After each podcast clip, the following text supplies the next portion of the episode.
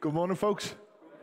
Good morning. Welcome to Cornerstone Church. Great to have you with us. My name's Steve. I'm one of the leaders here, and this is my first week back um, preaching from having a holiday. So we had a really restful time. So what tends to happen with any preacher, the week before he goes on holiday, he throws as much as he can down, and then when he comes back, he throws as much as he can down, because there has been this gap. So so do not worry.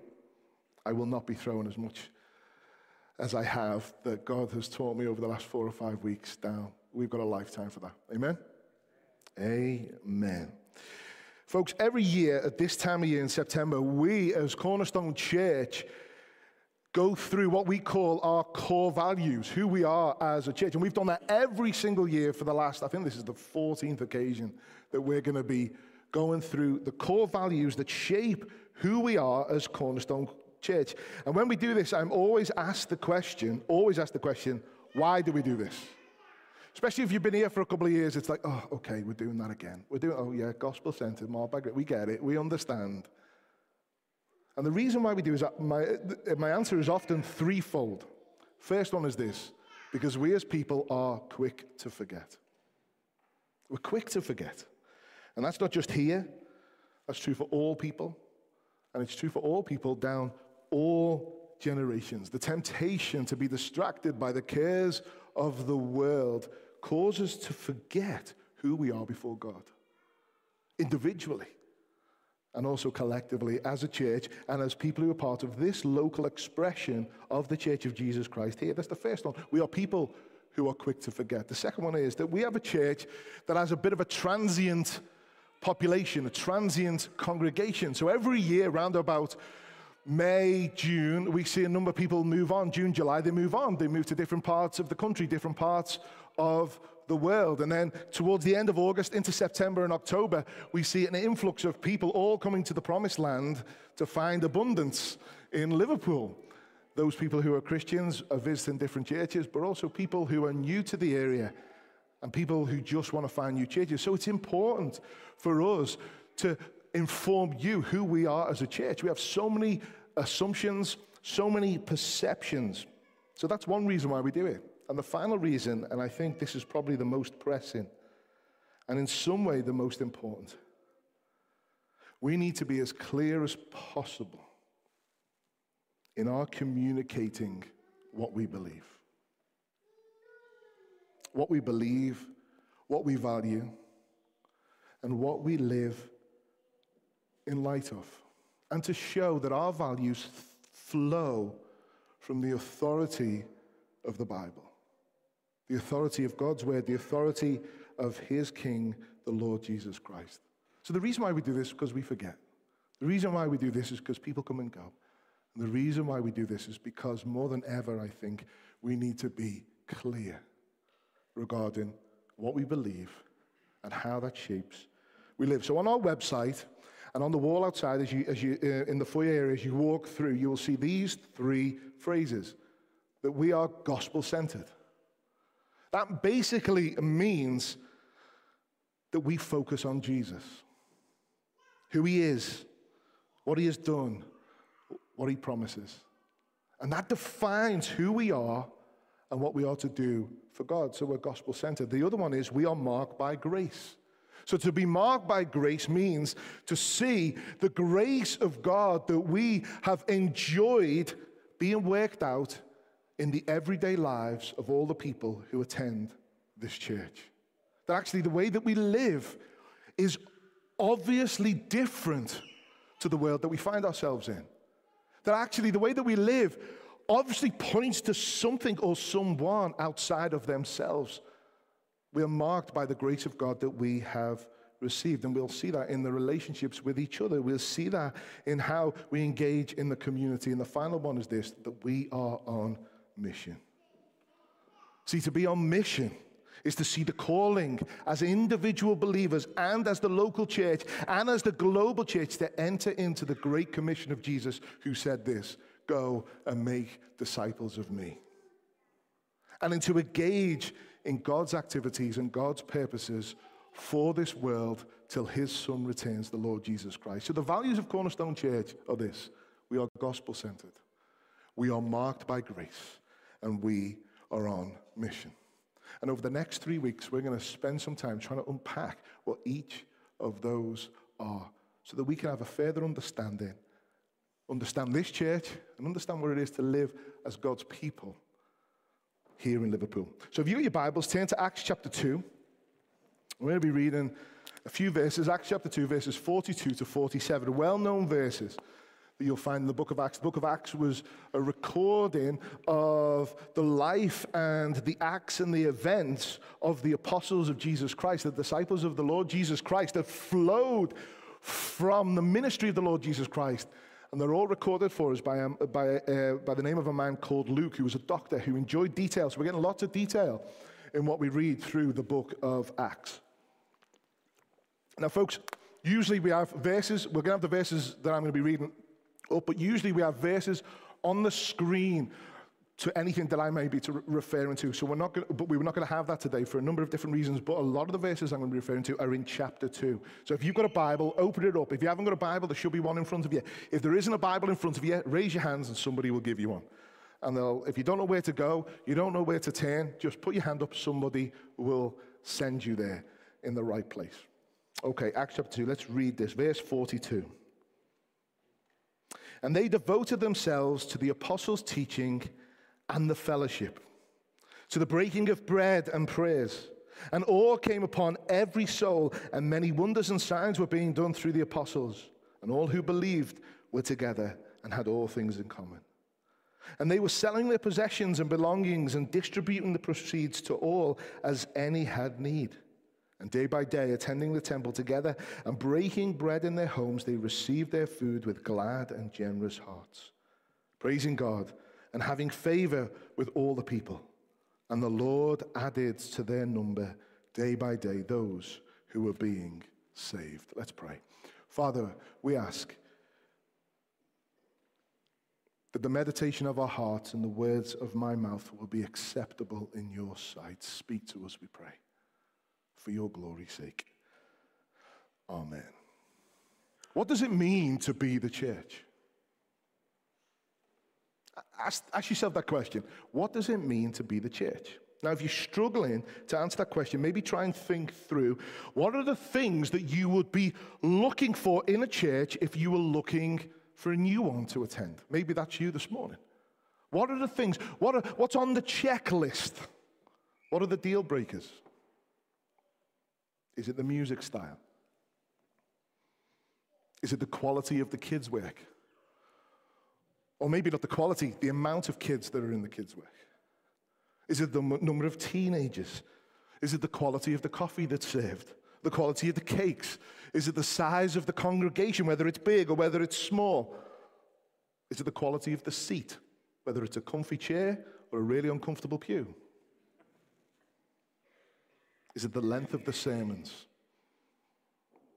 I want a long hour sermon. I can't cope with more than 30 seconds because I'm distracted. What is the checklist? I just want my kids to like it. Now, folks, those things are things that can be part of making a decision to whether or not you attend the church. They can be. But they're not the most important. They're not the most important. See, 13 years ago, when we replanted Ramilies Road Chapel, there was a little chapel building on Ramilies Road just off Penny Lane. We were in a situation where the church was going to close. It was going to close. So, the desperate nature of that situation forced us to ask the question what does it mean to be the church? What does it mean? What does it mean to live as God's people? when everything is stripped away, when, when all the stuff is gone, what do we place as high priority? What are we left with? What is at the center? What do we value? Now, this passage that we're going to be looking at over the next three weeks is, is like the first summary statement of, of, of what the church looked like in the New Testament. It's a summary statement of, of what it occurs. And what Luke is describing is the functioning of a group of people who love Jesus without their own building, without a staff team, without policies and procedures, without formal structures, without charity numbers, without gift aid payments, all things which are good and proper, and we need those things to function as the church in this day and age. But if all of that, folks, was stripped away, what would Luke's summary statement of Cornerstone Church be? Would it be this one? See, at this point of giving this summary statement, the Lord Jesus had lived. He died, he rose again, and he, he descended to be with his Father. And in Acts chapter 1, verse 8, it tells us that Jesus, before he ascends to be with his Father, says to his disciples and those who are closely following him, You will receive power when the Holy Spirit comes upon you, and you will be my witnesses in Jerusalem, where you are, in Judea, in Samaria, and to the ends of the earth. And the Bible tells us there in Acts 2, right in front of us, that on the day of Pentecost, folks, which was the second of an annual harvest festival, which happened 50 days after the Passover, the Holy Spirit of God descended on the 120 disciples of the Lord Jesus Christ. The Holy Spirit came upon them just as Jesus said he would. And the Bible describes that they were like flames of fire above their heads, and it filled them and filled the room. And then suddenly, all these disciples who were from Galilee, all these disciples began speaking the mighty works of God in languages that weren't their own. And there were people in Jerusalem, people, the Bible says, from every nation who were in Jerusalem were hearing the mighty works of God being proclaimed by these people who did not know their language. See, people can believe what they were seeing. People can believe what they were hearing. They were amazed. The people who were speaking were Galileans, but they were speaking in our language, the people said. There were people from Egypt, Libya, Cyrene, Rome, and they were hearing the mighty works of God in their own language. And in the midst of that, there were two responses. One response where people asked the question, what does this mean? What does this mean? And another response, verse 13 of chapter 2, where people mocked. These people must be bladdered. They must be filled with new wine. They must be drunk, surely. See, and what you read through chapter 2 is that the Apostle Peter stands, and from verses 14 to 21, he declares to all the people that these people, these disciples, these followers of Jesus who were speaking the mighty works of God in a language that you can understand, I'm telling you, he says, they are not drunk. And what you are witnessing is actually something that had been prophesied by the prophet Joel many years before that one day the Spirit of God will come and descend upon people for the building up of the church, and prophecies would be given. And the salvation that would come from the message that would be proclaimed wasn't just for those who were Jews, it was for all nations, all people chapter 2, verse 21. It shall come to pass that everyone who calls upon the name of the Lord shall be saved. Saved. And then Peter preaches about Jesus. He says, Look, what you are witnessing is what the Old Testament has said. And then he preaches about Jesus verses 22 right through to verse 41 of chapter 3. And he proclaims who Jesus is. And on that day, 3,000 people repent of their sin, receive forgiveness, and were baptized. Folks, on that day, the Church of Jesus Christ went from 120 people to 3,000 people. Imagine the assimilation headache that was. Imagine trying to get 3,000 people into a gospel community. Imagine. Imagine when they all got together and said, Who's new here? And everybody put their hands up. When Paul says, Come and see us later if you want more information, he would have been inundated.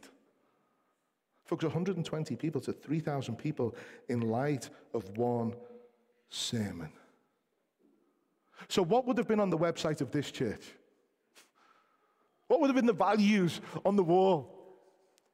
What would have been the things that you would have seen as these people, 3,000 of them who had just received the good news of Jesus, repented, had forgiveness of sin, had been baptized, and now part of the church? What are the values that would have been seen there? Well, the first thing that Luke tells us, if you look there, verse 42 that we read, is that they devoted themselves.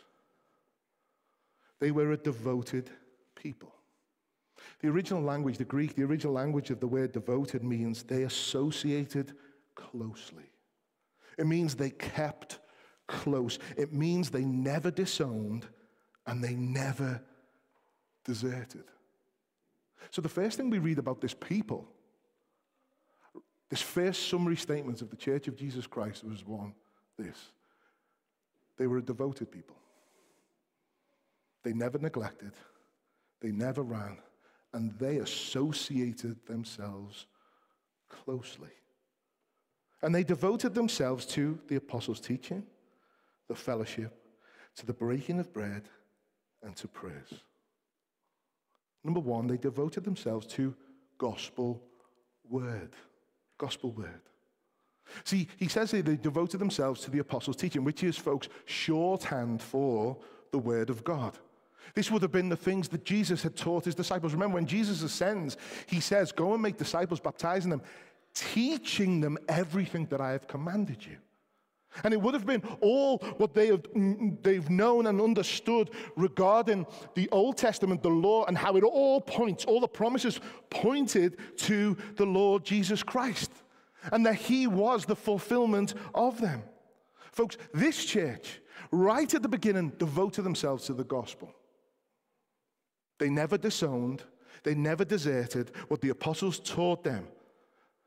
And even if what they were hearing was difficult, even if what they were hearing was uncomfortable, and even if what they were hearing was not in line with the cultural narrative, they devoted themselves to it. They never deserted it, they never ran away, and they associated themselves closely to it. Now, this gospel word, let's look very quickly. What is it that Peter's preaching? He's preaching about Jesus. Chapter 2, verse 22, he talks about the life of Jesus. Men of Israel, hear these words Jesus of Nazareth, a man attested to you by God with mighty works and wonders and signs that God did through him in your midst, as you yourselves know. See, he begins with the life of the Lord Jesus Christ. He's speaking to people, many of whom would have seen Jesus, many of whom would have had firsthand the miracles and the wonders. Many of would have known people who had seen and engaged in them. He presents to them the life of the Lord Jesus Christ, a man attested to, to them by God. You saw the works. You saw what he did. The Lord Jesus lived a life that none of them could live. He, lives a, he lived a life that none of us could live a perfect life with no sin, in complete communion and in tune with his Father and the Holy Spirit. Peter begins with the life of the Lord Jesus Christ. Folks, the gospel message is about the life of Christ.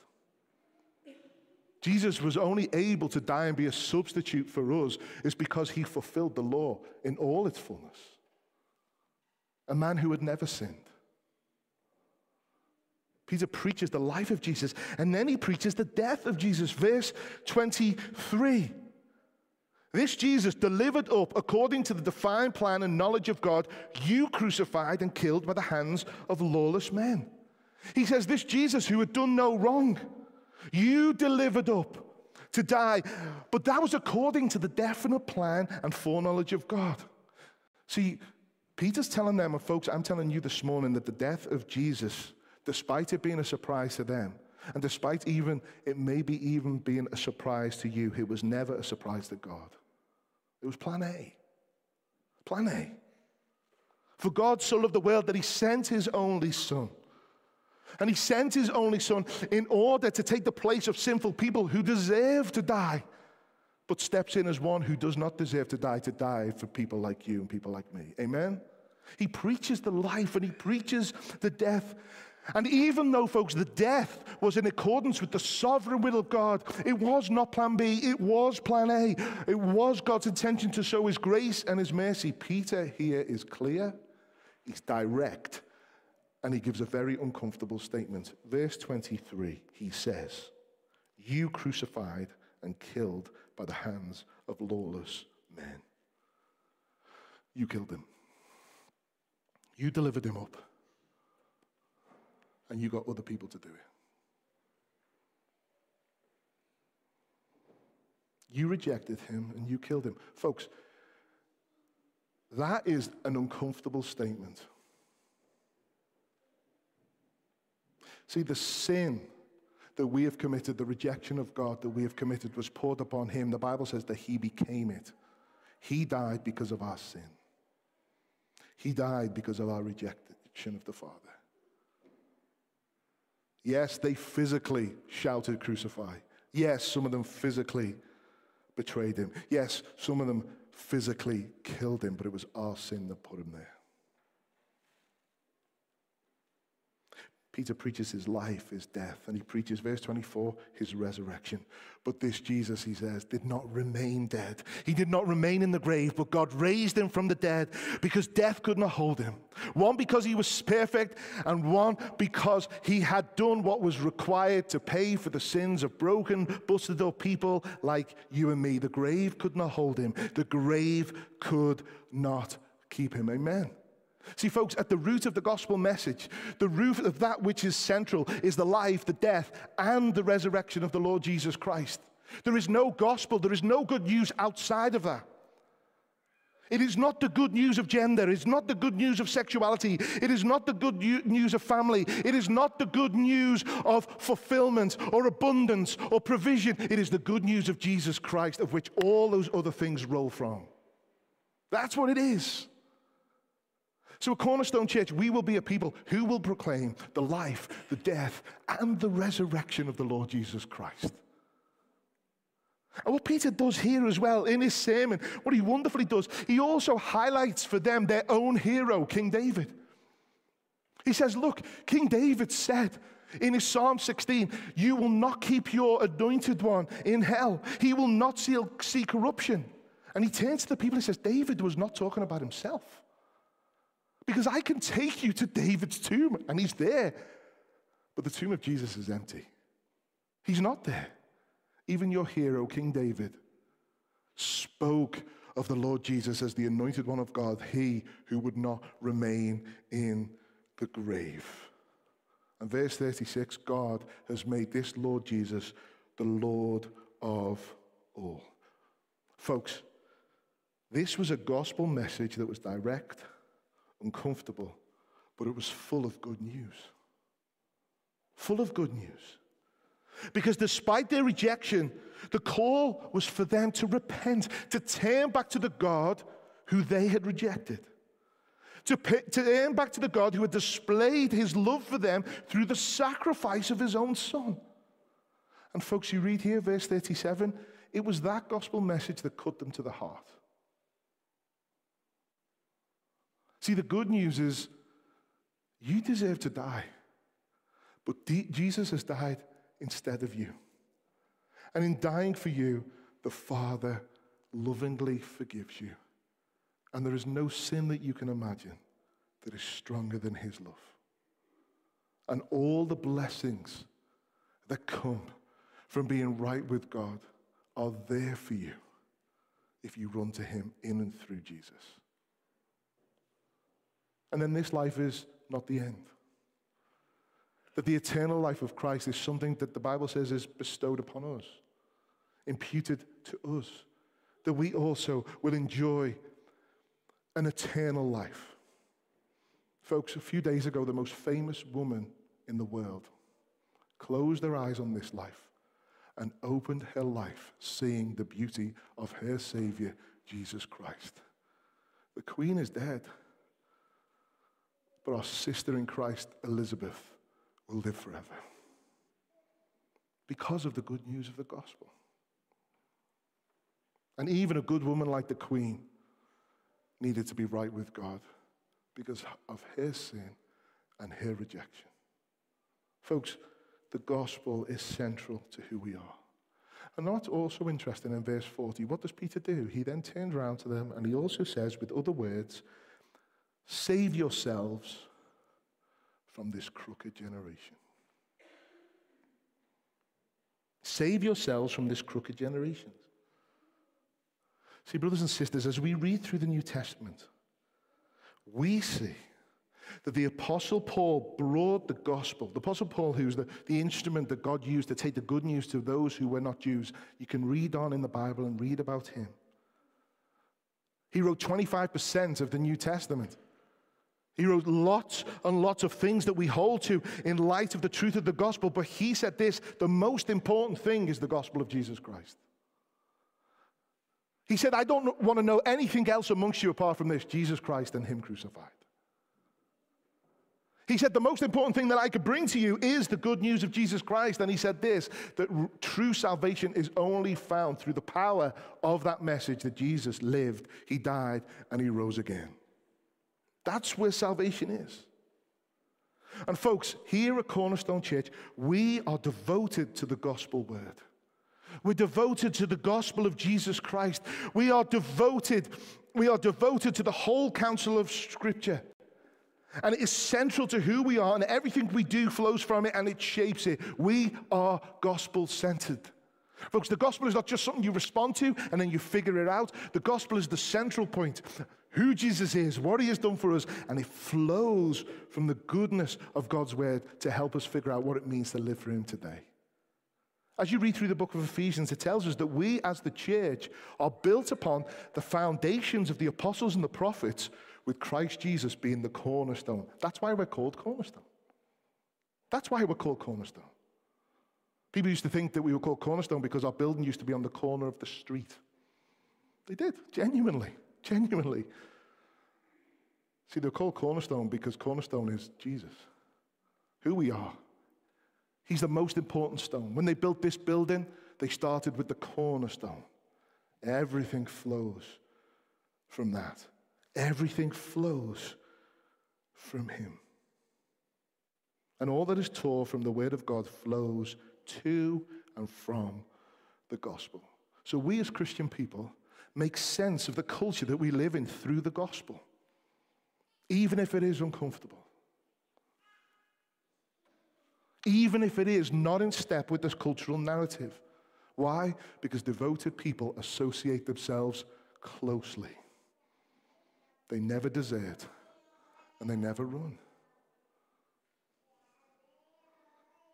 And because of the cultural pressure, folks, to abandon the truth of the gospel and to step from under the authority of God's word, it is so important that we do not lose sight of the truth of the gospel. It says in Hebrews chapter 2, we must pay close attention to what we've heard, lest we drift away. Lest we drift away. We've just spent four weeks in America. And uh, when you go to America and you hire a car, we all know that they drive on the wrong side of the road and the wheels on the wrong side of the car. Amen? It is. It is. So when you jump in, I'm like, like, like I've been driving for a long, long time, and I'm like, I'm like a new driver. When you, you're like a new driver, oh, you make sure that where, where are we going? You know what I mean? You, you're moving the wheel like this. I haven't moved the wheel like that for about 25 years. You know, I'm cool like this, I do it like this, but you're like this. Why? Because you want to get it right, and you suddenly the vehicle is enormous because there's all this space on your right hand side. You know what was really interesting? I got it quite quickly, but when I came home, I was exactly the same. Moved to the right, driving on the left. Oh my word, I have to, I, I have to pay close attention to what I know and what I heard unless I drift away. Because what happens then? If I drift, turn into a corner the wrong way, I'm gone.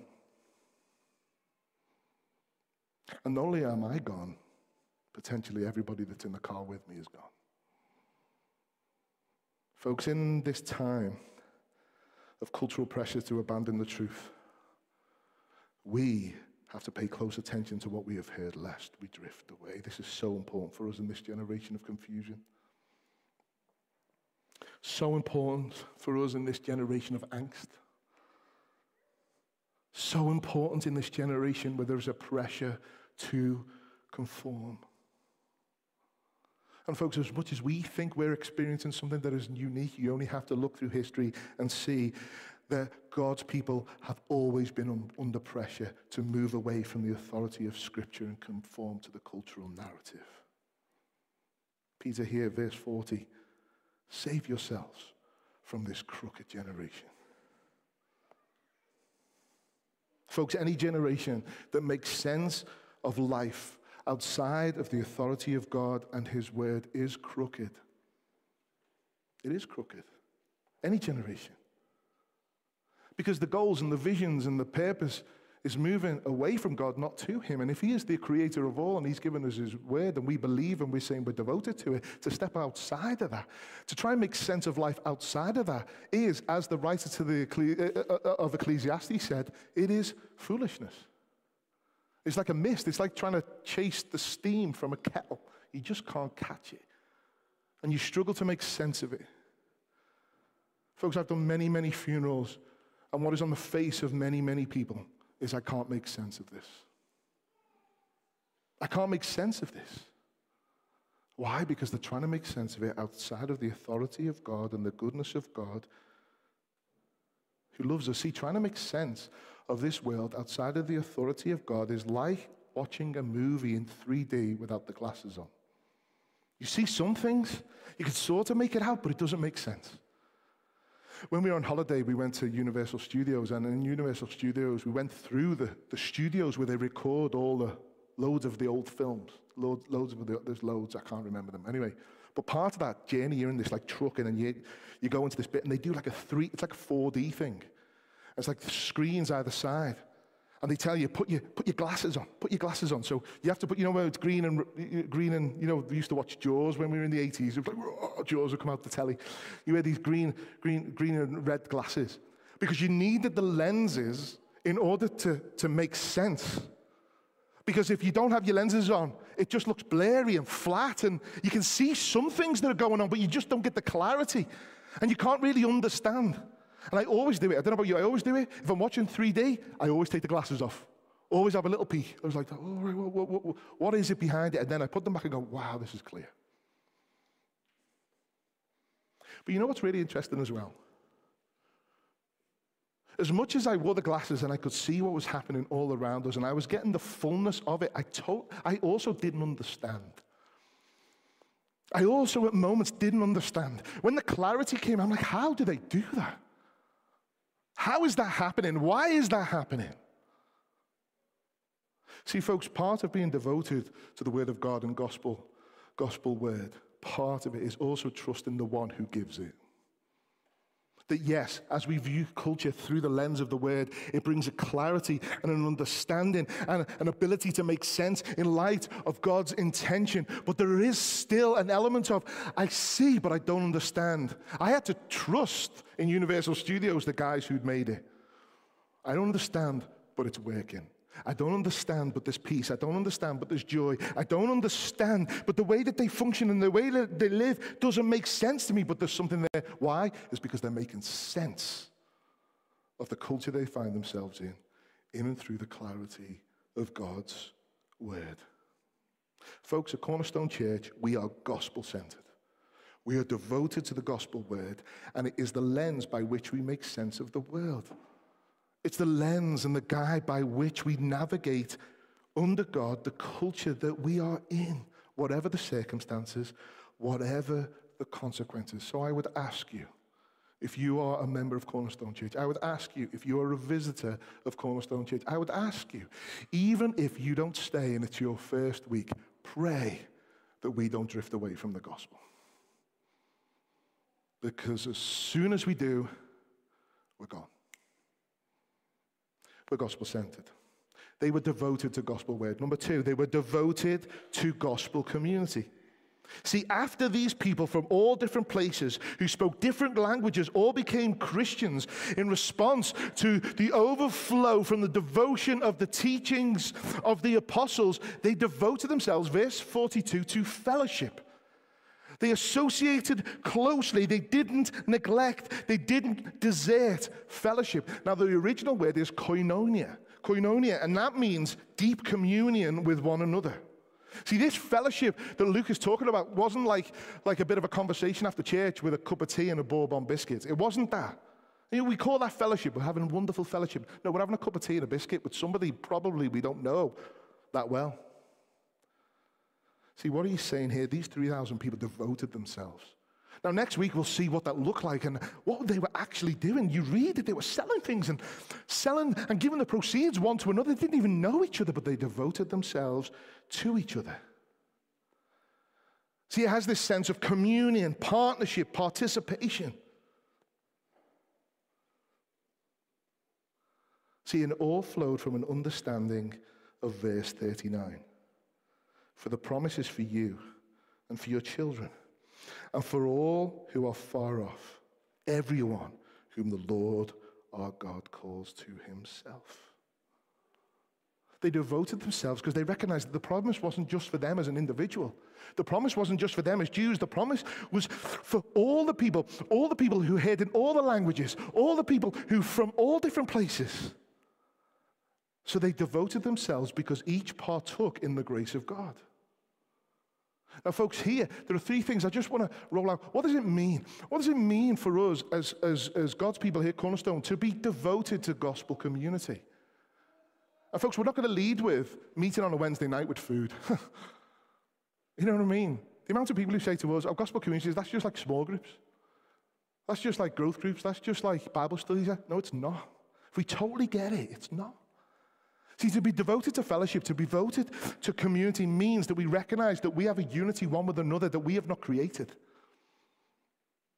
That actually we've got a unity one with another that we cannot destroy. That we have a unity one with another that has been created and remains because of Christ. See, Psalm 133 says this Behold, how good and pleasant it is when brothers dwell in unity. The word dwell means live.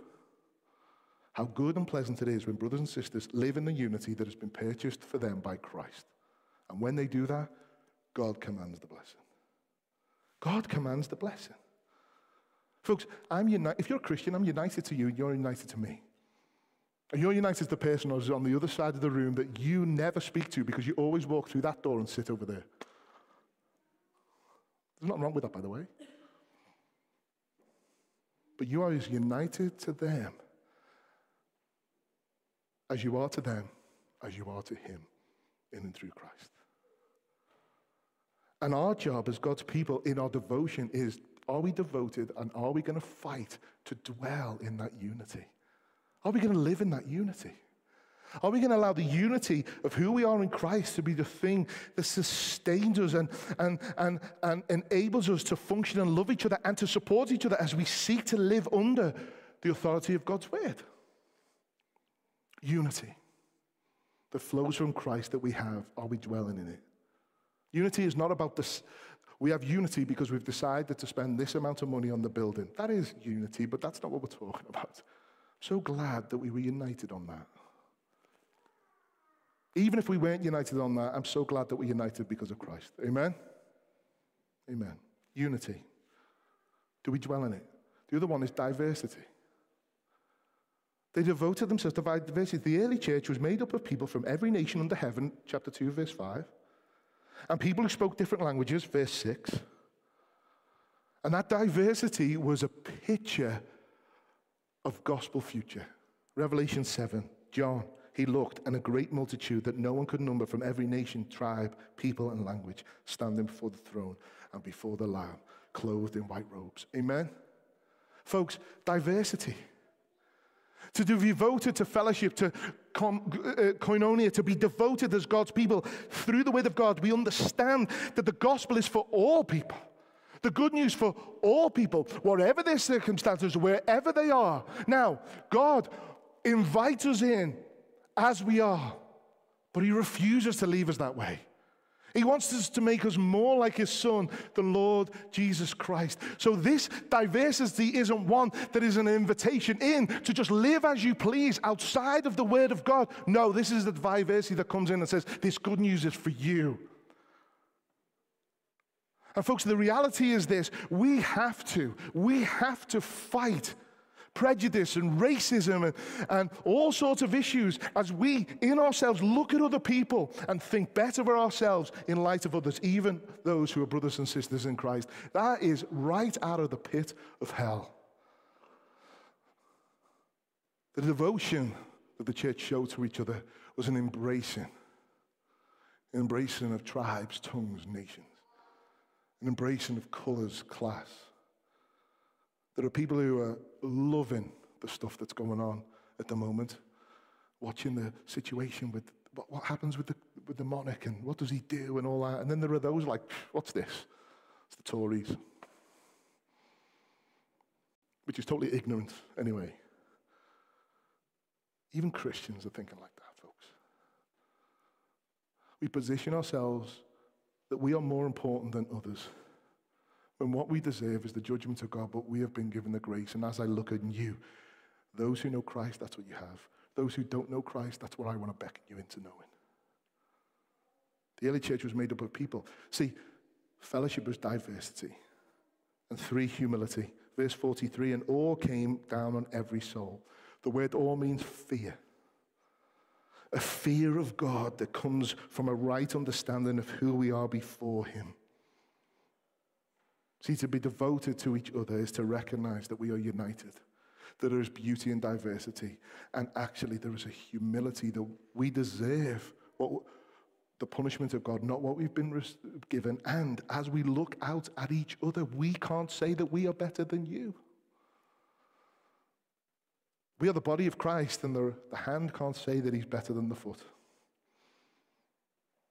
The foot can't say that he's better than the hand. There is a devotion to fellowship that is marked by unity, diversity, and humility. Cornerstone. To be gospel centered is to be devoted to the Word of God, but, to, but it also means to be devoted to what the gospel creates, which is gospel community. Gospel community. Jesus has broken down all the barriers between us and him, and he breaks down the barriers between others and, us and other people. We're all partakers of the same grace of God. We all deserve his punishment, but God in Christ has made us brothers and sisters because we are united to him. So this means that the attitude, they are not my kind of people, has no place in this church. No place. I have heard people who are in this room say that. Folks, that is sinful and not right, and that is not what it is to be gospel community. Can't have them in my house because they're not like me. They're everything like you. They deserve the punishment of God. But now they're a brother or a sister because of Christ. We are to fight to dwell in the unity that Christ has died for. We are to celebrate the diversity of the church. Why? Because it's a taste of heaven. Amen? And we need to recognize that we are part of the body of Christ. What that looks like, we'll look, look at more next week. the details of that. But this church, and I pray this, our church, devote ourselves to gospel word, gospel community, and as I close, devoted to gospel worship. Verse 42 they devoted themselves to the apostles' teaching, to fellowship, to the breaking of bread, and to prayer. Folks, worship is the response of our whole being, heart, soul, and mind, and strength, to beholding God's glory. That's what worship is. Worship is the response of our whole being, all that we are, to beholding God's glory in all of life. It's enabled by the Holy Spirit. It's directed by the gospel, uh, by the Bible, and it's fixated on the gospel of Jesus Christ. That's all worship is. And the early church was devoted to worship, devoted to the breaking of bread and to prayers. See, in two things in here, what we see is they, they had a gospel, their gospel worship was about vision. See, the breaking of bread. Now, it has two meanings. The first one would be that they ate together, all of life together with God's people. Folks, what we've got to recognize is when we sit down for a meal with God's people and we eat, even when we just eat with our families, when we eat and when we drink, it is an act of worship. What we eat and what we drink is given to us by God. Folks, worship doesn't begin at the point where somebody gets a Bible out. Worship doesn't begin at the point that somebody strikes a G chord. You know what I mean? Or turns the pads on and the Holy Spirit comes in because of the ooh in the background. Everyone's like, what's going on? That, that's meant to bring atmosphere, if you don't know what that is. No, no, no. Worship is all of what we got. And when we sit at a table, it is a picture of heaven, the wedding supper of the Lamb. Whether we're having tacos, whether we're having cheese on toast, and we sit across the table with brothers and sisters in Christ, it's worship. It's worship. As we enjoy the provision of God. And folks, you know why it displays what a wonderful picture of worship? Is because to give up your table for people who are not like you in terms of how the world views is something beautiful. Amen? It's beautiful. To prepare a meal and to have people sitting all around it that you don't know, but you're connected to because of Christ. Or actually, people who are completely vehemently against you, but you invite them in and sit at your table. It is a picture of worship. We do not deserve to sit at the, at the table of Christ, but we do. But the other meaning is that they actually broke bread and shared communion, breaking bread and wine.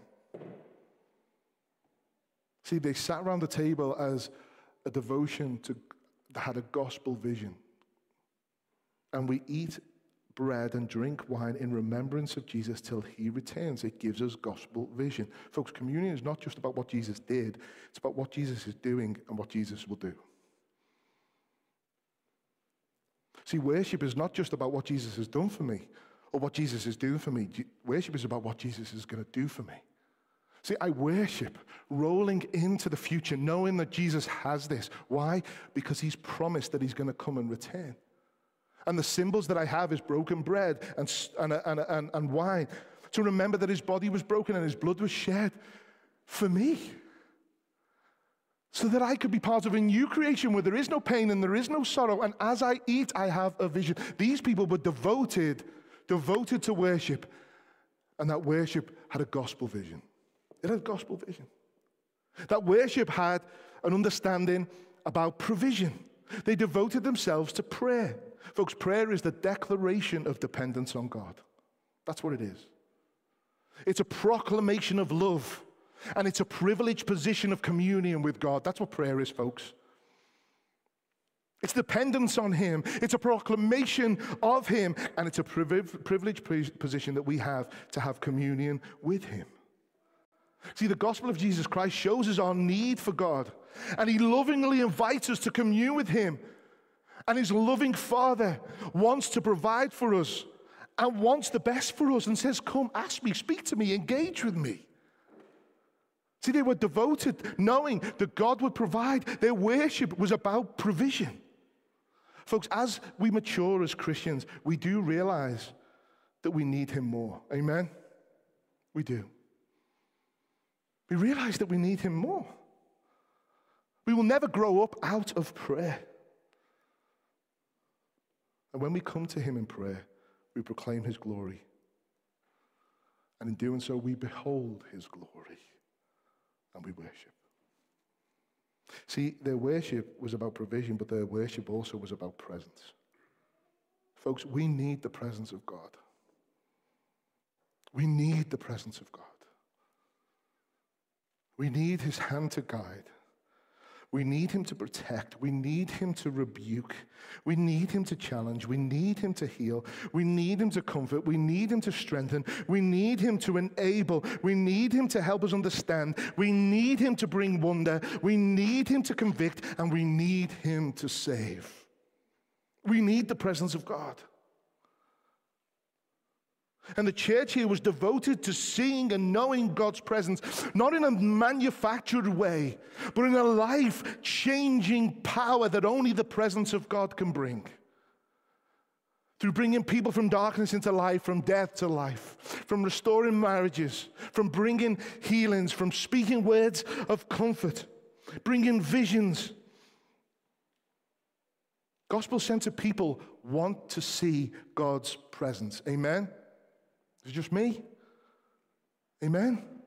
We want to see the presence of God move in this generation. We want to see the presence of God move.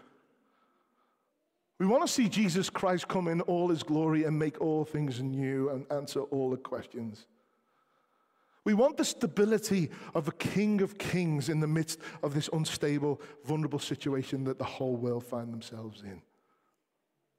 Folks, gospel centered people ache for the presence of God. And these people were about his presence. Because it's only the presence of God and the work of the gospel in and through the Spirit that will save people. your families, your neighbors, your work colleagues, the community. Only His presence. Not great music, not a long sermon.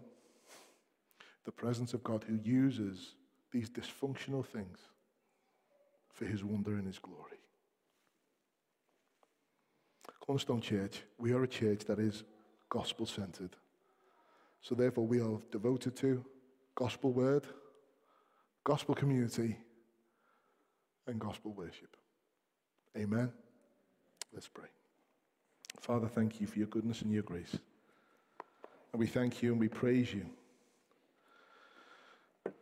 that the gospel of Jesus Christ is the power of God unto salvation. And we praise and we thank you that as your word is opened, as bread is broken, as wine and juice is drank, as prayers are given, as community is understood and felt and experienced, we thank you in all of that you are glorified. We thank you in the midst of all that, you are present amongst your people. And Lord, as we break bread and as we share communion now, make us tangibly aware of your presence. Speak to our hearts, speak to our minds, and change us, we ask. And Father, I pray for those who amongst us who may not know you, who have not been cut to the heart. I ask that your Spirit would do a work in light of the Word of God and save people. That's what we pray. And this generation that we find ourselves in, God, we ask that you would help us to be the city on the hill, to be the light that Jesus says that we are, to love all people, to reach out to all people, to proclaim the good news of Jesus to them, and then from that, walk committed and devoted associating closely, and never deserting. You, the truth, and each other. Help us, we pray, for your glory's sake. Amen.